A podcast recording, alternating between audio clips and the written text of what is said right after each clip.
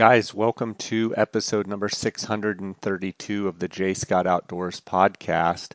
Before we get started, I want to thank you guys for your avid support of this podcast. You guys are so loyal. I appreciate you sending me direct messages on Instagram on my account at J Scott Outdoors and also emails uh, jscottoutdoors at gmail.com. This episode is going to go back to, I believe, 2014 or 15 where Craig Steele and I talk about aging, field judging, and hunting desert bighorn sheep uh, in the state of Arizona. There's a lot of really good information in this episode, so I thought I would bring it to you again. Uh, guys, I want to remind you about a couple things going on with the sponsors of this podcast. Uh, right now, uh, GoHunt.com, the gear shop, has amazing uh, Black Friday sales going on. You can go to gohunt.com, uh, just click on the gear shop, and there's amazing uh, prices and deals going on right now. You can also contact Cody Nelson, um, my friend of 20 plus years. He's the glassing guru, the optics authority. Uh, he is the optics manager at gohunt.com. You can call him uh, if you're interested in buying binoculars, spotting scopes, tripods, rangefinders, anything to do with glassing, uh, give him a call at 702 847 8747. That's extension 2, or you can email him directly at optics at gohunt.com. I want to thank them for their sponsorship. I also want to thank KUIU Ultralight Hunting. KUIU is the gear that I wear on all of my hunts. To find out more information, you can go to kuiu.com, kuiu.com. Uh, they have a great customer service there. You can also call them on the on the phone if you have any questions about their gear. It's a direct to consumer uh, company, so uh, there is no middleman. They're able to put all of that uh, middleman money into their products, and they just make a superior ultralight uh, hunting gear you know, all the stuff that we wear on these hunts. So check out kuiu.com, K-U-I-U.com. I also want to thank phoneskope.com. Use the JScott19 promo code. You're going to get a 10% discount. And then onxmaps.com. If you use, right now they're doing a 30% discount if you use the promo code THANKS30. Thanks30 um, you'll get an email once you sign up. They'll, they'll, ask, Where did you hear about us? Um, if you would, just tell them that Jay Scott sent you. Um, it, uh, onX Maps, I use it every day in my real estate business, my hunting, my fishing. Uh, absolutely love the app on my phone. It's basically replaced the need for a GPS. So, uh, guys, let's get right to this episode. I know you're going to find a lot of really good nuggets of information in here, and uh, best of luck to you guys that are bighorn sheep hunting here in the next couple days. You know, we had a great hunt on the raffle hunt. You and I uh, teamed up on the raffle hunt, and um, Frank Argo was able to uh, harvest uh, the second largest uh, Arizona raffle ram ever harvested. And um, uh, you know, we had a great team assembled, and and uh, I want to thank you for helping me with that hunt. And you know, I wanted this episode. We're going to talk about sheep hunting in Arizona here uh, within about a week, uh, the sheep hunts are going to be kicking off, and um, I've had a bunch of uh, email questions and just people wanting me to touch a little bit on scouting for the sheep hunt, uh, evaluating rams, and uh, the actual sheep hunt itself. So I figured you would be a great person to have uh, to co-host this episode, and uh, so let's just dive right into it. Yeah, let's go, man. Um, you know, one of the things you mentioned there about the weather already being cool, uh, I'd like you to touch a little bit on uh, some of the Nelsoni units, and you know you live right there in the Unit 15s, right in your backyard, born and raised there. I I've noticed that those sheep tend to move a little bit more on those south-facing slopes, uh, trying to get a little bit more exposure to the sun. Uh, what do you see? Yeah, man, it it can get cold up there in, in parts though, especially with the wind chill. Um, we haven't had a really cold, you know, December first part of that hunt, which is when most people kill um, and scout. Um, so yeah, they they definitely get on those south slopes um, when it gets colder. Um, that that grass, that's what gets the sunshine and and uh, there's a lot of burn in, in that um, and 15D south and 15D north and 15C south, and it goes. Actually, there's a good burn that happened in 2006 that is also runs all the way up in the 15C north. Um, so that that grass is a really uh, big time main staple of their diet, and some of the browse is gone um, that they used to have in some of those units. So um, when it gets cold like that, those those south slopes um, are are a big deal, and it can get cold. Everybody thinks because on the Bullhead City side, that's some that's one of the hottest places in the world. But uh, I've been up there when it's you know 18 degrees, um, and then with wind chill, it's even colder. So it can big time temperature swings.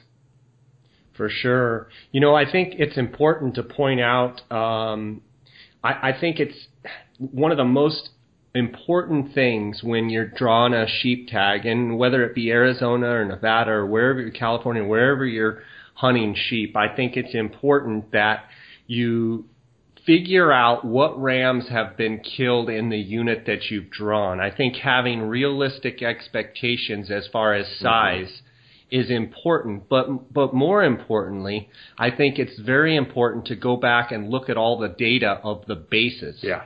Because as as and we'll talk a little bit about it in this episode about scoring and field judging sheep.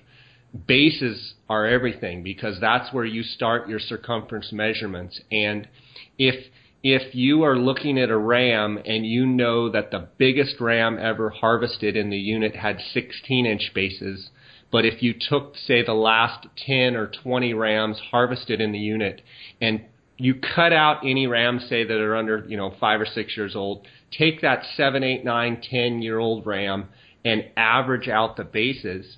Uh, you never want to look at a ram and give them a higher base average uh, or base measurement than the average. And that that's one of the things that helped me out the most when when I got my start uh, looking at Rams is trying to figure out what the bases are. And then once I established kind of an average for that unit, it was a lot easier for me to be more accurate with my field judging. Mm-hmm. Yeah, I'd agree too. And I think everybody that's listening that has interest in this show is probably somebody, let's face it, we don't all get to go on sheep hunts, even as guides every year let alone as if if you drew the tag or family or friend drew the tag. So it's it's it's really hard to get a baseline. And I was talking to a young kid, his dad has the tag, and um, telling him to go back through the data, just just as if what you said, and and comparing those base measurements to get get an accurate base because mass is mass is the king on key on on sheep and. uh you know, it's it's just a it's a critical deal, um, and it, it you don't want to be you don't want to be over judging the mass on a ram because that that will that will kill you, and its uh, length you can miss um, a little bit, but uh, the mass will will kill four measurements on each side, so it's a big Absolutely. deal. Absolutely. Absolutely, and you know, um, missing, like you said, missing the horn lengths by a little bit is nothing like missing the mass because as important as getting the data and all the information, which is readily available from the Arizona Game and Fish Department, and I would assume from the other uh, game and fish agencies across the West, uh, as important as the bases, I try and get as much information as I can on all the rams. Usually, I create an Excel spreadsheet uh, for the unit that I'm hunting, and I try and gather as much information all the way down to you know, first, second, third quarter measurements, length of horns. Then I try and actually gather the photos uh, either from the biologists or from people that I know, and I try and attach uh, all of the measurements and all of the data, age, everything on a picture. And I go in with a, you know the, uh, a program and just you know mock up and put the text actually on the picture. And um, I used to keep a three ring notebook uh, binder uh, with all the data from every RAM that I could find and all the statistics. Uh, lately, you know, I keep a lot of that on my iPad and such. But even if you know you know the average bases and you can say, hey, Joe Blow's RAM you know, had 15 inch bases and his first quarters were this, second quarters were this, and third quarters were this, a lot of times a ram you're looking at will be similar to uh, uh, something that you've seen in a prior photo. And when you're trying to not only estimate the bases, but all the way down and trying to estimate each quarter measurement, uh, you can say, well, this third quarter looks real similar to this, uh, or, or, or what have you. And it's amazing how with a little bit of, of research and, and kind of data analysis, how, how good you can be with uh, with your field judging and estimating your your RAM. Yeah, you know it, it's it's critical, and if you haven't seen, obviously the the most important thing, just with anything else, is trial and error. It's being able to see them, you know, take videos and photos, and then you know, see that same ram dead on the ground. You know, if we all had a dart gun and could legally go around and dart sheep all the time and take measurements, we'd all be experts at it. And that's why, you know, guides are critical, you know, when it comes to that's that's how we kind of make our living with sheep is by field judging accurately or as accurately as we can. When you go out there kind of and you haven't done it, you know, uh, at all, it, it's it's hard it's hard to do. And and the number one thing I see with guys is they don't look at enough sheep. Um, they go out there and they see the first ram that looks good, and they're like, man, that one's got to be good, you know. And then they usually end up killing that ram. You know, I know in like 15D North, I mean, you could look at a hundred rams before you find the ram that's actually a book ram. And so it's it's really critical to to know what what that unit produces, like you said, know know know the data, um, and also go out there and do inventory because that year could be a down year for that unit.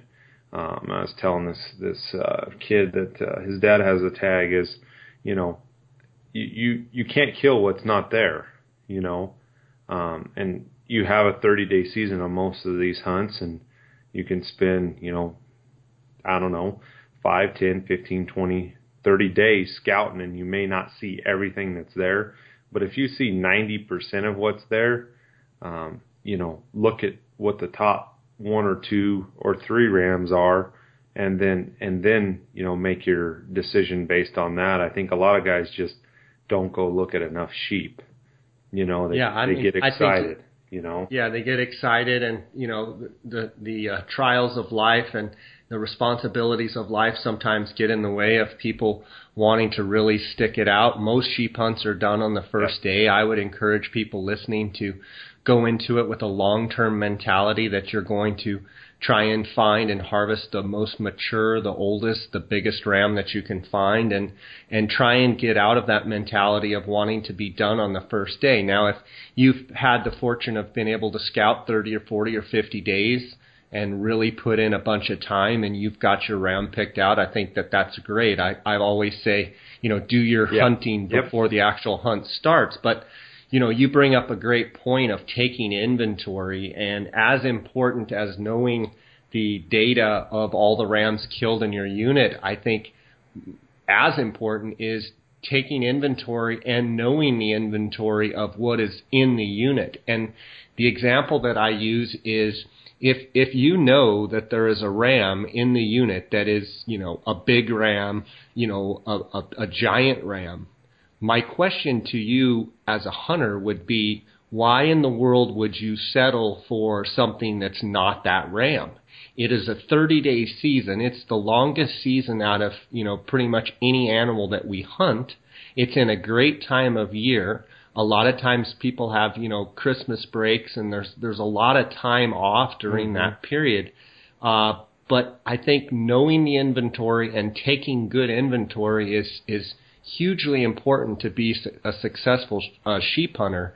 And I, you know, I think it's one of those things that people kind of look at this, and I'm not talking down to anybody. I'm just talking what I've noticed in general, and they approach it kind of like any other hunt you know, just like, oh, I went out and got my limit of quail today. It's yeah. like, you know, you're never going to draw another desert bighorn sheep or a Rocky Mountain yeah. sheep in the state of Arizona again. Make it count and do not shoot a ram that you do not like and that you're not happy with, don't you know?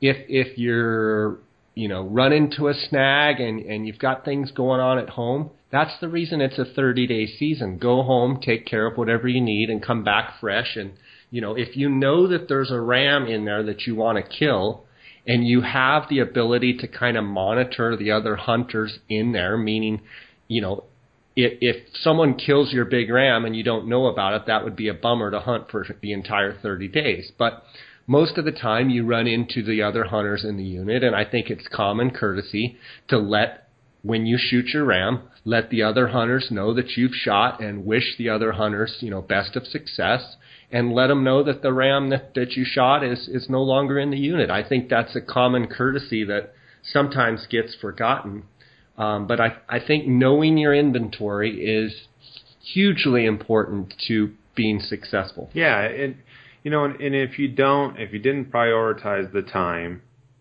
for whatever reason to to do the inventory, I think where a lot of guys get in a hurry is on that first, second, third day. They see other hunters and they're like, "Oh, this is a good ram. I need to shoot him." Turns out it's a a five year old 155 ram and and you know it's their ram, so I'm not going to judge anybody. But on the same token, you know, you just took out a ram that in in three years could be, you know, a mid 160s or a book ram, and and you got in a hurry over a once in a lifetime experience. Um, you, you, in my mind, you kind of diminish the experience of the hunt, and you're going to have to put your scouting in somewhere. And and a lot of guys, if you can make it through that first, second, third, fourth day, you're going to have the entire unit to yourself. And I guarantee you, in most of these units, there's a RAM that's getting looked over, or two, or three, or four. And, yeah. and guys get in such big hurry. And I was talking about this with a, with a client the other day, an elk hunting client, and talking about, you know, we killed a big bull on the first day, but then the guy that killed the smaller bull he hunted four days. And I told him, I said, Ian, man, I said, you got the whole experience. And he's like, man, I loved it. Uh, and a sheep hunt is something you can't go back and do.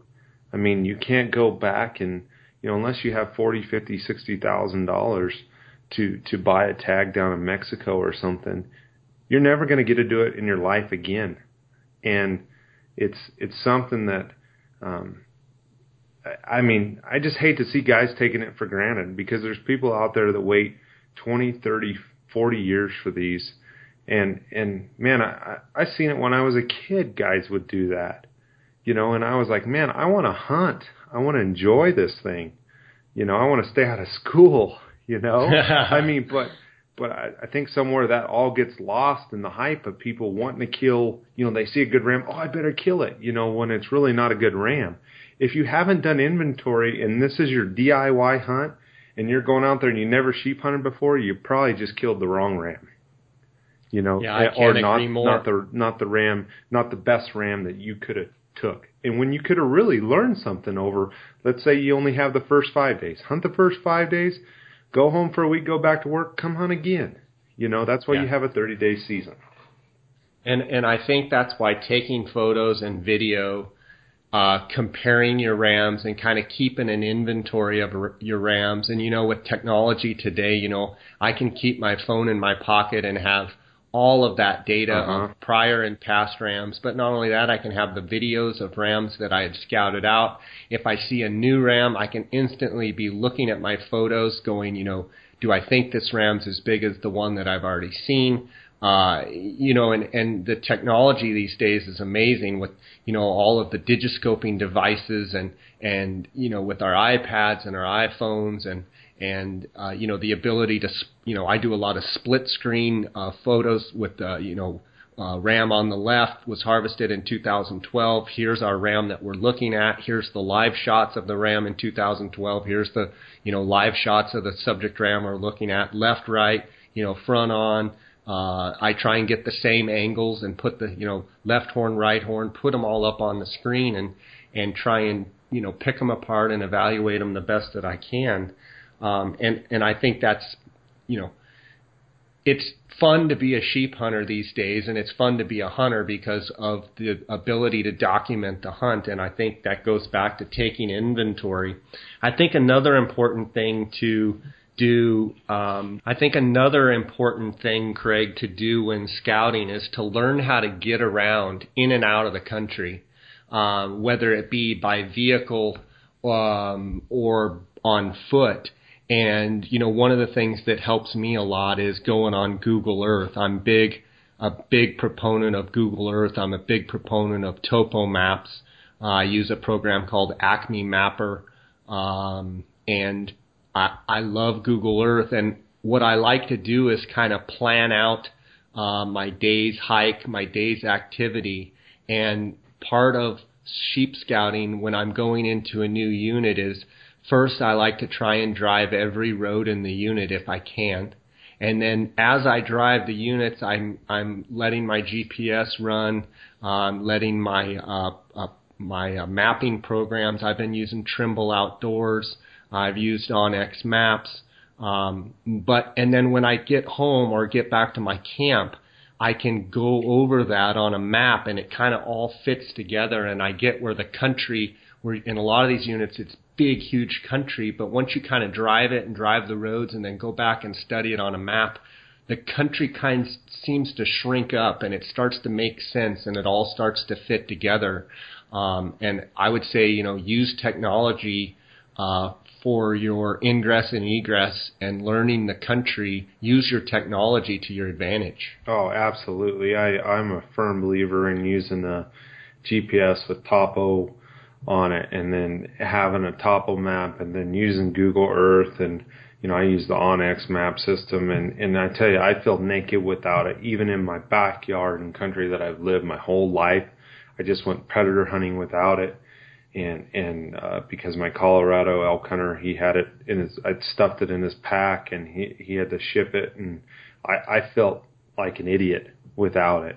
Um, it really, it's, it, it really I, I mean, it's tremendous tools, you know, no matter how you do it. But that's what I use, and and uh, it's it's tremendous what you what technology brings as far as and that can save you time and tell you if there's a canyon or if there may be a spring that you didn't know about or you know especially one of the things a lot of people don't think about when it gets windy you know um, with a GPS and a, and a topo on that, plus your, you know, or if you have a map topo. But I like I like to run both, so that way I know exactly where I'm at, and then I can cross-reference it with my map. Whether you run a map program on your iPad or or or on a laptop or whatever out there, um, I like to be able to cross-reference it because if it's blowing hard out of the north, you know, 30, 40 miles an hour, those sheep are going to be tucked up in little holes and and so many people I see do not take advantage of that. It's a sheep hunt, um, and I want to reiterate, it's a sheep hunt. It's not a deer hunt. You already spent, you know, more than likely at least ten years to draw. If you're lucky, you're like me and you drew in three years. Um, you're, you know, everybody wants to hang you for it, but you know, it's technology will help you tremendously, and and and like you said, driving the roads um, especially I'm, I'm sure you're, you're you're like me is when you can do it with the GPS and the topo, you're like, man, I, and, and you Google Earth it, you're like, I know every inch of this just as well as anybody else. Yeah, from a few absolutely. days, you know. Absolutely. I mean, technology and, and learning how to get around the country is huge. I, I think understanding sheep behavior and understanding, and these are my opinions and my observations, but sheep very rarely stay in one spot for very long. Uh, sheep are often up and down all day. Mm-hmm. Um, in my opinion, when you're sheep scouting, what you want to do is cover a ton of country. Uh, a lot of people that go with me, they don't, they ask me, I can't believe you go so fast. And, uh, I, I, you know, I've been a big proponent of big optics, 15 power binoculars, 32 power binoculars, which I use on sheep hunts. But there's also a lot of times when I've got my 10 power EL Swarovskis around my neck and I come up, I quick scan and I'm looking for white butts. Those sheep normally stick out pretty good. You can Mm-hmm. find those white butts, you can look for the yellow horn, and you can pick those sheep out.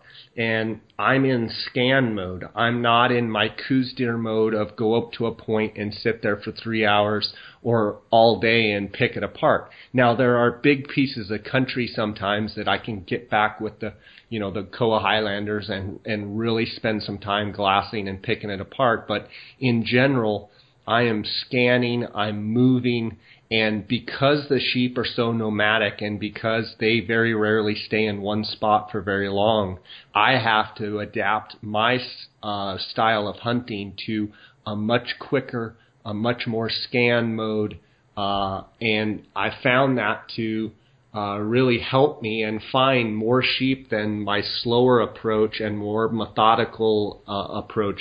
Uh, what do you think? Yeah, man, I, I, I think it's quicker. You know, it, it reminds me a little bit of pronghorn antelope, except for pronghorn antelope seem to have a, a little bit tighter home range than the bucks do, but they're a lot like it as far as they're up and down all day, and you don't know when you're going to glass them up.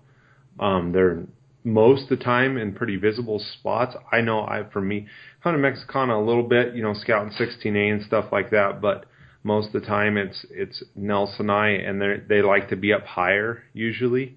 Um, I, I know talking Absolutely. talking to you, you know, you're one of the few guys that I know that's done tremendously well at both.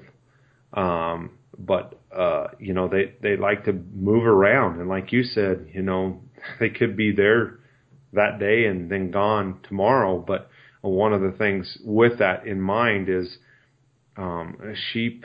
You know, they will move at night, but they tend to not move for the most part at night. So, you know, if you do find a big ram, you will hear people, um, if, if you're new to sheep hunting, talk about bedding a ram. And one thing Jay told me about bedding a ram that, that I really hadn't thought about is when you, and I bedded Linda Kelly's ram here a couple years ago, when you bed a ram, you watch till it's completely dark. Not, not 30 minutes before the sun goes down or you, They tend to make a big move within 30 minutes of, of the sun going down, in my opinion. yeah, Um, you've got to watch those rams, and sorry to cut you off, Craig, that but good stuff. I- you you've got to watch those rams till you cannot see anymore and if you do that more than likely those rams will be within 50 yards unless you have a full moon they will be within 50 yards because sheep oftentimes go up to a rocky crag or up on a cliff face in the last 30 minutes of light to bed down and they like to lay there all night so I, I cringe when people come back and say, I bedded a ram down and, you know, it's an hour before light. And you say, you know, in my mind, I'm thinking that ram's going to move and they're going to move big time. A lot of times they're down lower feeding and then as soon as it starts to get dark, boom, they start moving their way and, you know, they could move a good chunk, uh, right there in that last 15 minutes of light. Um, but if, if you're hunting Nelson, I, I think Craig brought up a great point. Uh, one of the transitions that Dar and I had to do when we started hunting Nelsoni is Nelsoni typically are never down low. They're typically always up high. Like when I go to look for Nelsoni, I usually start at the highest peaks and start there and move my way down. When I sit down to glass, I don't glass low, I glass high and come down. When I'm hunting Mexicana in the western deserts of Arizona, it's the opposite. I go to the high peaks and glass down into the Palo Verdes, down on the hills, uh, the, the, the desert floor, and typically find those rams right there, kind of at the desert floor where it meets and where it's the t- the topography starts to go up. And I do see Mexicana rams also bedding up in cliffs and what have you, but Mexicana rams, uh, and I think this is because there's not a lot of lions in the western desert, because there's not a lot of water. Uh, they're not quite as uh, shy and and wary as say a Nelsoni would be, and that's just my observation. It may not be uh, a fact, but it's just what I've observed. hmm Yeah, I just I thought that was very unique from not hunting a lot of Mexicana. I thought that was, but you always see pictures. You know, anybody that has video and pictures that you watch, you just you see them. They're semi-flat areas, and Nelsonite is are usually way up high, and even if there's one mountain, sure enough, I mean they may cut across the flat, but sure enough, they're going to end up on top of that mountain. You know, it's yeah, even if it's a little hill. You know. Yeah, absolutely. Um, Craig, I wanted to touch base on aging rams for the listeners out there, and, and there's two things. Um, basically, I'm using body characteristics and counting rings in order to age rams. And I recently wrote an article for GoHunt.com, and I figured I would read this and uh, then let you comment on it. Uh, bighorn sheep rams start growing their horns at birth and continue to grow their horns throughout their lifespan. Their horns are made of keratin, which is the same material as fingernails and hooves, and is a very fast growing substance. Uh, bighorn rams' horns grow until the animal dies. The core beneath the hard sheath has blood running through it. Bighorn rams' uh, horns typically grow a bit, uh, quite a bit, until the ram gets old and fully mature. Then the growth of the horn starts to slow down quite a bit, which I see around eight years old. As the ram becomes fully mature and the horn grows more in the mass department and becomes thicker. As the bighorn rams age and go through the summer and winter, a growth ring is created. Each year that goes by is reflected in a ram's horn and is often referred to as growth rings or annuli rings. The ring is often created when the animal is under stress, mostly caused by rutting or mating rituals in which they are not thinking about feeding and maintaining their nutrition, but only trying to breed the opposite sex. For desert bighorns, the ring is created in the summer, and for Rocky Mountain bighorn, the ring is created in the winter, which directly corresponds with the respective mating season. The first part of a horn that a ram grows is called a lamb tip, and that usually gets broomed off as the ram's life continues. Brooming is when a ram rubs, wears, or knocks off his horn, usually from eating, fighting, and rubbing their horns. Counting rings is the best way to age a bighorn ram. The most, in, most important thing to find when aging a bighorn ram is the four year ring. This is the most predominant, dark, and discolored ring. Four years old is said to be when bighorn rams have matured enough to start effectively mating, thus creating the first major stress on their body, thus creating a deep disco- discolored dark uh, ring. Um, the way to age bighorn sheep is to look for growth rings, and the main thing I try to do is look for the four year ring and then count the rings towards the skull from there. Once you get to be able to quickly identify the four year ring, it will make aging rams much easier. Notice that most of the time the growth throughout the horns will be spaced differently, which oftentimes reflects the quality of nutrition the animal experienced during that during his life. Also, as a bighorn ram gets up to 8 years old, the ring gaps become smaller and smaller. Most of the time the rams continue filling out their thickness and mass, but don't grow much longer as time goes on. And then I have a couple things to note here. The four year ring is almost always two rings that are about a half inch apart, appearing like one ring. Look for the four year ring to be just about at the ear line, and that is probably an eight year old plus ram. If the four year ring is above the ear, it's probably less than eight years old.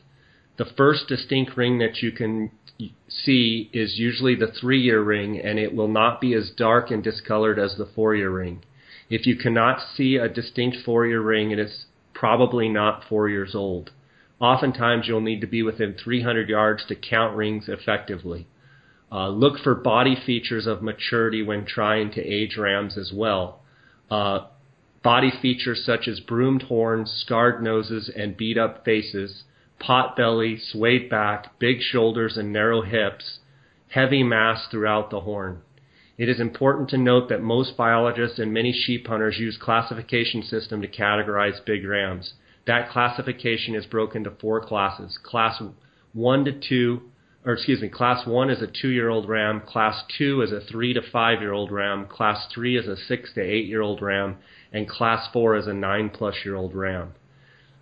I, I thought that would be important to bring that up when talking about aging, as, I felt like that pretty well covered most of the subject there of aging rams. Yeah, no, I, I think another one other thing that uh, you know, face color. A lot of old old rams will be pretty gray in the face, um, at least in these Nelsonis. But uh, yeah, no man, it's And- it sounded good. Uh, don't doesn't the game fish in Arizona um, don't they now with their classification when they do their helicopter surveys don't they kind of uh, just call them by size because it's such a quick look. Um, Yeah, I mean, they from the survey data that I always get, they typically classify them, you know, class one, two, three, four, and you know they could have a class three ram that they're flying that could be a hundred and you know seventy five inch ram. They also classify, you know, a class three ram that could be a hundred and fifty inch ram yeah, y- you know, so they don't necessarily uh, classify them by size, but more by age. And uh, you know, one thing to mention when talking about aging rams is, I think it's really important, and it's been a you know the sheep hunter's mantra for a long time to try and harvest older age class rams. And you know, you don't see it as much in deer and elk uh, as you do in sheep, but you know, sheep is a once in a lifetime thing. Uh, sheep numbers are are limited compared to a lot of the other animals, and I would urge the hunters out there listening to, if anything, regardless of size, uh, try and harvest, you know, older age class rams. I would say, you know, really try and go for, you know, seven and above. Um, you know, definitely eight, nine, ten, eleven year old rams, old warrior rams. That's awesome. And I think what it does is it leaves those younger rams for the next generation and the, the hunters next year and what have you, uh, to be able to harvest mature rams as well. absolutely. A, a ten year old. My dad killed a ram that was 13 years old, um, and it was 163. Um, kind of kind of like that ram we filmed on the on the raffle hunt, but just a little bigger than that. Um, but uh, that's a tremendous trophy, um, and, and and it allows those you know rams that are six years old and six and a half and younger to to try to reach their full potential. Some will depend on the unit. Some will only be 150 all their lives at the biggest, and some will be able to get over 180. You know, but you Yep. you never know if you shoot them at three and a half and four and a half years old. Yeah, I mean, for sure. Try and shoot those older, mature rams. I want to touch a little bit on field judging, and I, I think it's important to, before we touch on field judging, let's talk a little bit about scoring and how to score a ram for those out there that don't know. You basically get four mass measurements per side per horn. So there's eight mass measurements total, and then you all you do is add up your horn length. One tip that I will give is that most of the time with a Boone and Crockett ram, and if I'm talking desert, uh, desert uh, bighorn sheep to be Boone and Crockett, you have to score 168 inches. Most 168 inch rams will have at least 100 inches of mass.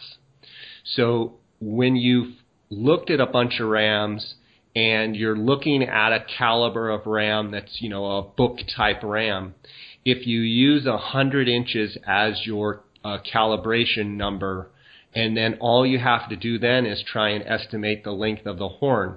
And for this example, let's say that the left horn you figured is 36 inches and the right horn is 37 inches. You add those two together, you've got 73. You take the number of 100 and you've got 173 inch ramp.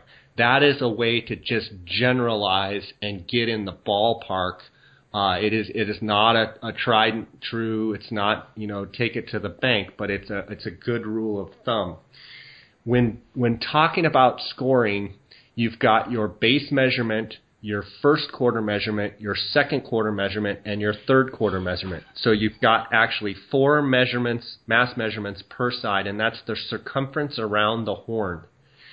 And uh, what you need to do to determine where you take those circumferences is you need to take the longest horn.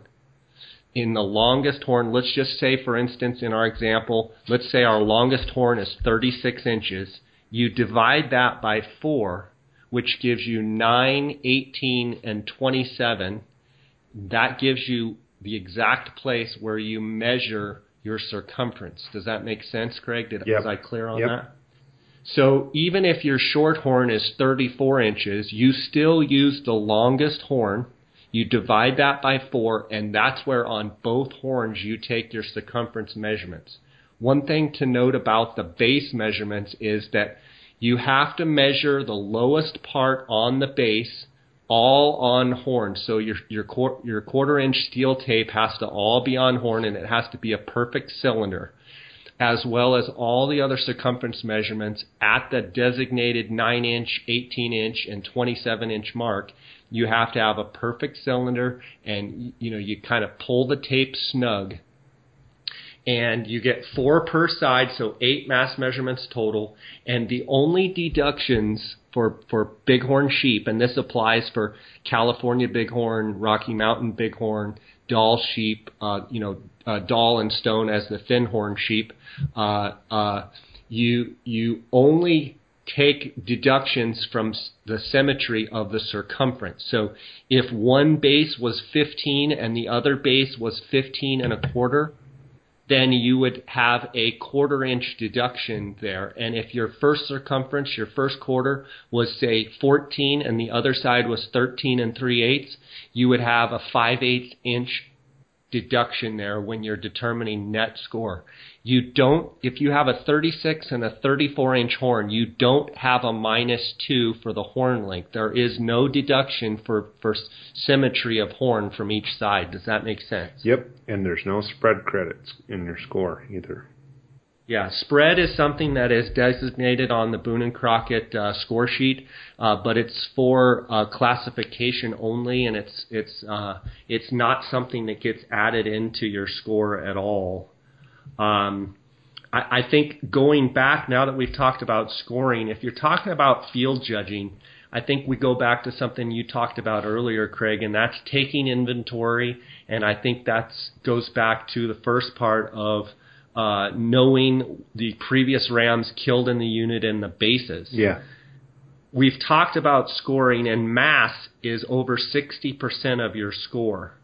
Uh, it, so, in my example from before, 100 inches of mass and 73 inches of horn, uh, mass is more important than length.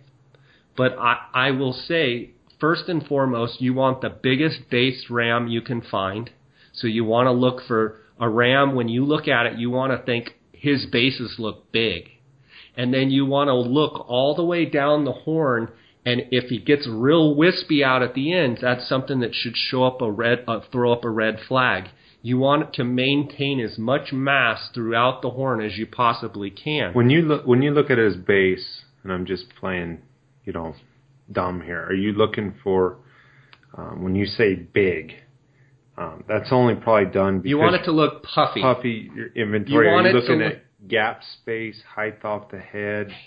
You know, I I think those are both great things. I think people you can get in trouble with gap space between the horns. And what Craig's talking about is if you're looking dead, if the sheep is looking dead at you and the two horns on the inside part look like they're real close together, that can be at times a good indication that you have a big based ram, but that's not always the case. So that's one indicator that is important. But I think my favorite view to estimate and to judge a ram, first off, is I want the ram to look at me head on.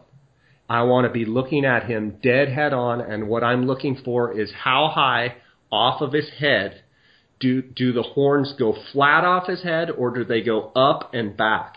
Because obviously you want a ram with the longer horn, you want it to go up and back and have a big depth of curl if when he turns to the side, if you notice that it's flat off his head, so it doesn't go up and then back and out, it just goes flat and then it quickly is a tight curl. You got to watch that horn length. You're going to have short horns. Some of the longest horns are some that go up when you're looking head on, go up out of his head, then go back and then go down and then come up. So when you're looking at them head on, you want to be able to put a broomstick underneath their horns and have the drop of that horn they're below their chin. You want air, you want space to be in there. Now, one thing I will say about that drop is it can be deceiving sometimes because you can have a low dropping ram, and I'm talking about the bottom of the horns below the jaw, you just have to watch that it's not a real flat off of his head ram. If it goes up, back, down, and then drops real low and then comes back up, that is a ram that probably has good length of horn. Good explanation. Awesome. Is, is that clear? Yeah, no, that was huge because.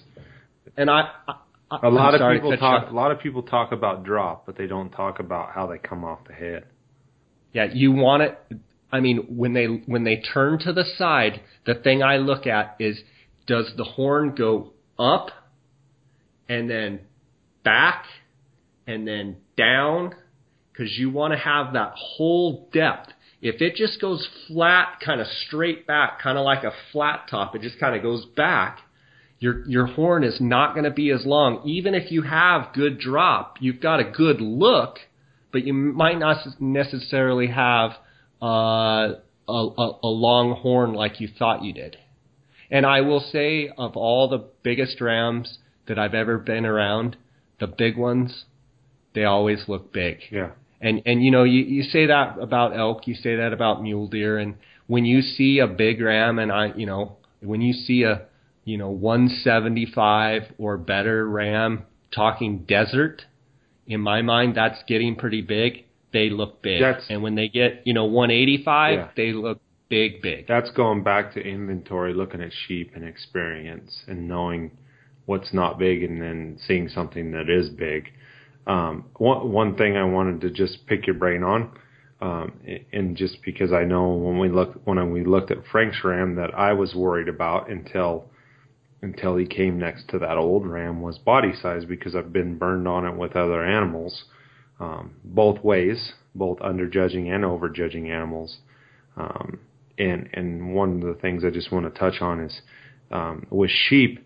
Uh, the one reason I think pronghorn antelope outside of mountain goat in North America are the hardest animal to field judge is sheep. A lot of times will, especially if you look at them during you know during the earlier months, they'll get in with other rams, and it's a perfect time to go okay. That ram has a dwarf body, or okay, man, that ram doesn't look as big, but he's got to be 50 pounds bigger than that other ram. In your experience, because I know you've looked at a lot more rams, um, and especially from the Mexicana subspecies, what what what does body size do to you, and, and how do you go about combating that? I think body size is everything. I mean, I've I've seen rams that are standing by themselves, and I'm oohing and on over this ram, and he walks into a herd of sheep, whether it be ewes and rams, or even ewes or just rams, and all of a sudden, all those characteristics and all that oohing and on that you're doing goes away when you see him walk up to another ram that you can clearly look at. It's a five or six year old ram, and their body size is the same when you see that red flag should be shooting off no matter what how good looking their horn is and how much it drops down and how much it comes up and he's lip curling you've got to judge sheep on body size. One of the biggest fears is when a ram and you know Frank's ram was by himself uh, when when Frank and I showed up, you and Seth had gotten to see him with another ram. But the worst case scenario is you see a ram all by himself. That's my biggest fear is not having a ram that I'm trying to judge with other sheep. So you want to be looking at the width of his nose. You want to look at the eye sockets. You want to be looking at his belly. You want to be looking. A lot of times I look at the height. If if if two rams are standing side by side and a young six year old ram is you know two inches, three inches taller on the top of his back, immediately I realize that I'm dealing with a small bodied ram that's horns look big because his body is small. Uh, body size in my mind is paramount. You have to be able to c- compare body sizes before you pull the trigger. If you pull the trigger on a ram that's standing by himself, you are asking for trouble because I have seen rams that look incredible by themselves, but when you get them in a herd of sheep, they become just another ram that's got a pretty horn configuration. Mm-hmm. Uh, I, I, you know, I can't stress it enough. And the other thing I, I want to point out here is, I don't want to come across as someone that knows everything. I have learned through trial and error, ups and downs, mistakes. I've made every mistake under the sun. And one of the reasons that I'm so particular about field judging in all the animals that I hunt is because I've been burned. I've burned myself. I've talked myself into things that I shouldn't have, and I'm old enough now to realize that I've made a lot of mistakes. And the more particular and more precise that I can be, it just makes me, in my mind, a better judge. And so I don't want anybody to sit here and think that, you know, I don't miss things because I miss things all the time. I will say that I do have the ability to analyze, and some would say I overanalyze, and some would say I underjudge to a fault. And maybe I do. But a lot of times when a big, big something steps out, uh, you know, I know it's big because I'm picking it apart. I'm I'm the first guy when a you know a buck steps out and he's got a short G2. I'm looking at the short G2 and I'm not looking at his you know 32 inches wide and you know big giant buck. I'm looking at the weakness. I've trained myself to find weaknesses and on a ram, body size is a, a huge thing that you've got to look at because that can be a weakness uh, right off the bat. And I think it's the best case scenario is that the ram you want to shoot is sitting with seven other rams. And you've been able to watch them feeding. You've been able to watch, you know, he's with three or four other mature rams and three or four young rams. That's the best case scenario. Yep. No, for sure. I just wanted to throw that in there and No, uh, think- get your I think- barometer on that. Now, as far as body size, talking field judging here, I always tell people, I said, I'm not a, and I, and I want your opinion on this. Mexicanas always throw my throw me off because they always look bigger to me because they're tighter and heavier, and that's something you look for, not necessarily tight, but one of the things, in my opinion, that Nelsoni typically l- lack is a lot of rams. There's a lot of rams that are broomed off and short, but there's also a lot of rams that just, you know, have 13 and a half inch bases and, and they have 34 to 36 inches in length, but they don't have the mass. Um, what and and and as far as uh, Mexicana, what's what's the biggest difference for you um, in in field judging those two subspecies? And and I know some of it. There's a lot of guys that love Mexicana, and that's what they want to shoot um, because of the horn configuration. And there's some guys that really like the wide flared out. But it seems like to me that the Nelsoni have the most um, diverse horn structure from wide flared out to dropping low, then flaring out to tight and curled to it seems like all Mexicana have a lot of the same horn structure. What's your opinion and what what do you see, Jay? Well, I mean, that's a really in depth question, and I will answer it like this. First and foremost, I think Nelsoni are much harder to field judge than Mexicana. I know that when Dar and I started doing the Arizona uh, Big Game Super Raffle uh, sheep hunts, where you're you're you have to hunt the Nelsoni, uh, it took us quite a while to really figure that out because when you add horns that flare out instead of staying tight to their face, uh, you need to see those rams from the front and you need to see them from behind. Because when you look at a big Nelsoni ram that flares out, when you look at him from the side, a lot of times you can't see that distance from the base of the horn to the tip. Here's an example. Uh, last year, uh, Bob O'Connor's uh, 15D ram that Dar guided for was 31 inches wide tip to tip. And the raffle ram that was in the general season. The raffle ram, uh, Craig, uh, that that we just guided for you and I, uh, that ram was 31 inches tip to tip. Well, when you look at these rams from the side, you cannot see that distance. Well, part of what I was talking about before, when a ram comes high off his head and then he drops down and then he goes back and then he comes back up, when they're also flaring out, that's adding inches of length.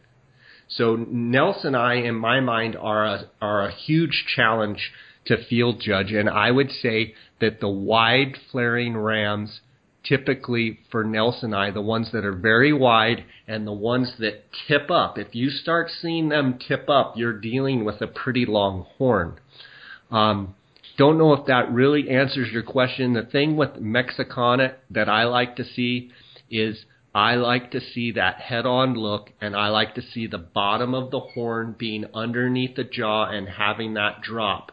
Granted, taking into consideration what I said before about not being flat off their head. If they have good drop and they're not flat off their head, uh, that's something I look for. I also look at where the ear sits in comparison to the horn. There are some rams that flare way out, and then there's some rams that are tight curled and their ears are jamming their horns. And I think sometimes it can be deceiving. Sometimes you want a nice air gap or, or ear gap, so to speak, between their horn and their ear because that means that the horn is going out. If does that make sense? Yeah, it does. And if their ears are laying over their horns, sometimes that can be a real heavy ram, but most of the time that's a tight curled ram. So you want to watch that. Now I will say that Claude Warren's 2013-14 raffle ram. When I first saw him, Claude was not with me. Uh, Fred Ashurst, our friend, was with me, and we videoed that ram. And I was looking at the ram. He was with some ewes, but a lot of times he was by himself. And here I am looking at 185 and 3 eighths gross ram. It's the largest ram ever to be shot in the state of Arizona. And I was not goo goo and gaga. I, I, I couldn't grasp how the concept of how big his body was because he was not really with any other ramps. He was kind of around them, but a lot of times he was by himself. So in that situation, I was trying to get good video, trying to get good pictures so that I could go back, and that's always kind of my uh, plan is try and get as good of photos, good of video as I can so that I can go back and analyze. Um, and you know, I laugh at myself today thinking that when I saw Claude's ram the first time, I didn't, you know, I knew he was a good ram and I knew he was a, you know, really good ram, but I, you know, if I would have thought he was a 185 inch ram, I probably would have had a heart attack on sight. You wouldn't have left.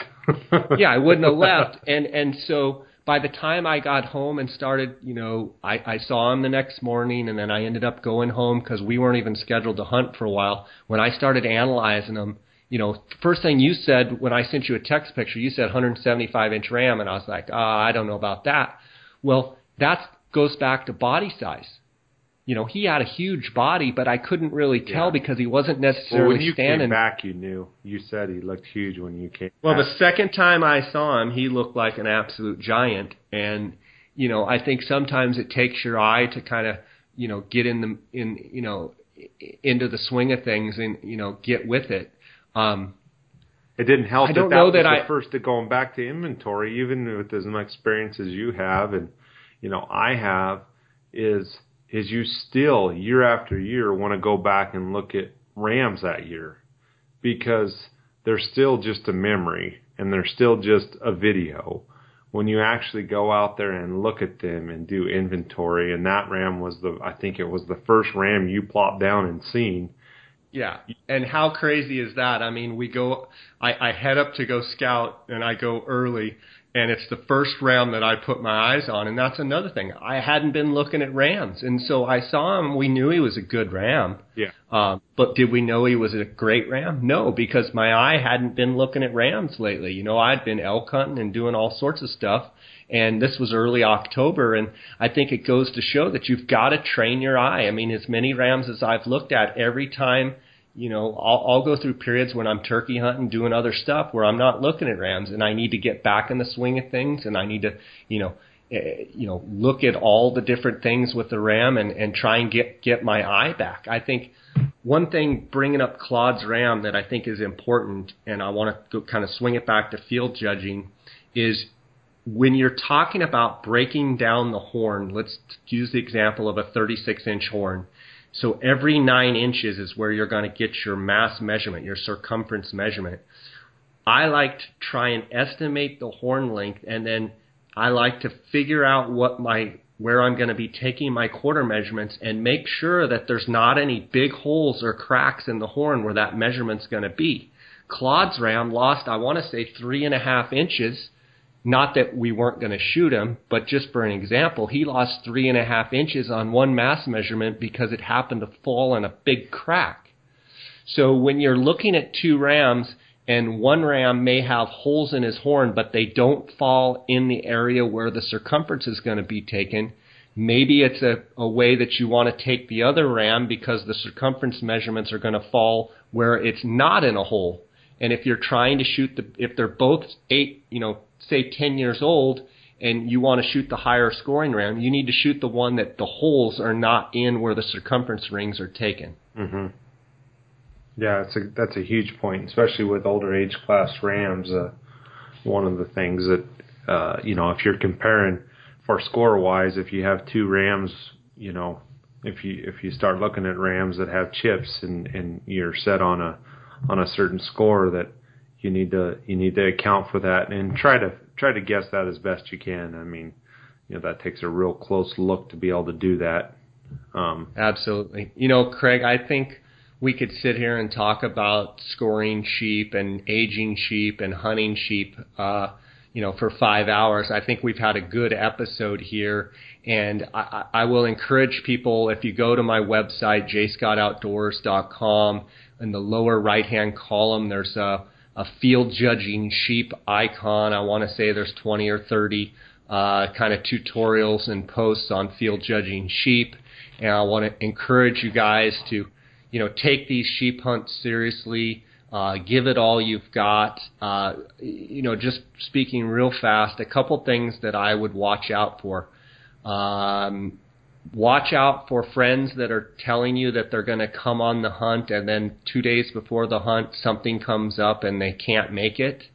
Uh, I've learned don't rely heavily on people because a lot of times they'll let you down. And I know a lot of people that end up going on sheep hunts by themselves um, because they've you know put trust and faith in a couple friends, and and for whatever reason they've let them down because uh, you know their schedules or what have you won't let them come on the hunt. The other thing I will tell you is I think it's great to have friends on your hunt uh, but one thing I would encourage you to do is try and educate your friends that are going with you on the hunt also, because I think one of the big detriments is having someone on a hunt that has no idea what they're looking at.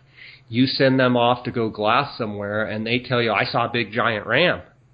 Well, you may be hunting a big ram and you have to take your efforts and leave that ram and come over and see what the, and spend your time and I don't want to sound like a complete ogre, but I'm just I've seen it happen over and over where it's important to have people that are helping you be able to tell you exactly what they saw by showing you a photo or video. So encourage yeah. or buy your friends digiscoping devices so that they can at least get you an image of the ram so that you don't waste your time on a ram that you shouldn't even be looking at. Especially and yeah, it, yeah, if they don't if they don't know what a sheep is, that you you got to have it because so many people think a 140 ram is big and yeah, it's it's huge. And and I don't mean to sound, you know, don't have your friends come on the hunt, but but know what you're getting into and make sure they know what they're getting into when they're coming to try and help on a once in a lifetime hunt. Maybe the thing to do is if if you know teach them how to digiscope and and I just tell people, look, if you can't get me a photo or video, I, you know, then you have to just stay on it until I come to you. You can't leave it because it's an important hunt. You only have so much time, and you don't need to be chasing rams that are phantom and and and not that they mean, you know, the the the, the friend that comes with you means bad because they certainly don't. They want to help as best they can, but they have no idea what they're looking yeah, at. Yeah, and another thing is too with regards to friends, and I think you know, just like you're saying, we're not trying to discourage friends coming on the hunt, but be prepared. And and remember, this is your once in a lifetime opportunity, or it's your son, daughter's, uh, or wife's opportunity to kill this ram and and we all want to be there on the day that it's killed, or we all want to be the one that helps find that ram and helps. Um, don't don't let your friends get you in a hurry. Um, yeah. um, a lot, don't let them because they have to leave and go home early talk you into shooting something that you don't because it'll shoot. be something you can't ever do again. It's it's it really is. I mean, we're not even talking about you can get lucky and draw again in Arizona. We're talking it's over with you know, and it, it's done, and and you can't go back um, to, to to do that. So.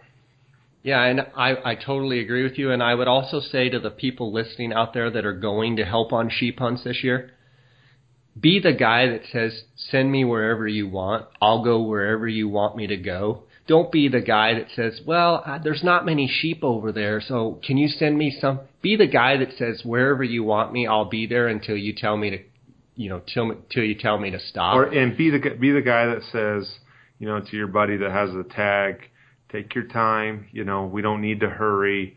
Let's relax. Be the common voice for him. Remember, he's the one that's waited, you know, 10, 15, 20, 30, 40 years for this tag. And if you if you're over there, you know, you need to be that calming voice. He's already got things going on in his head that he's afraid that somebody's else going to shoot this ram or he's never going to be able to find this ram.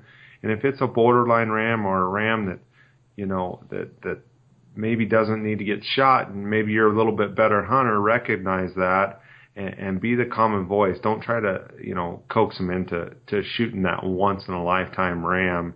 Um, just be that common voice for them because it sometimes it it can be it can be a lot for you know somebody that's waited that long and you know put so much time and and and uh, you know thought into a hunt.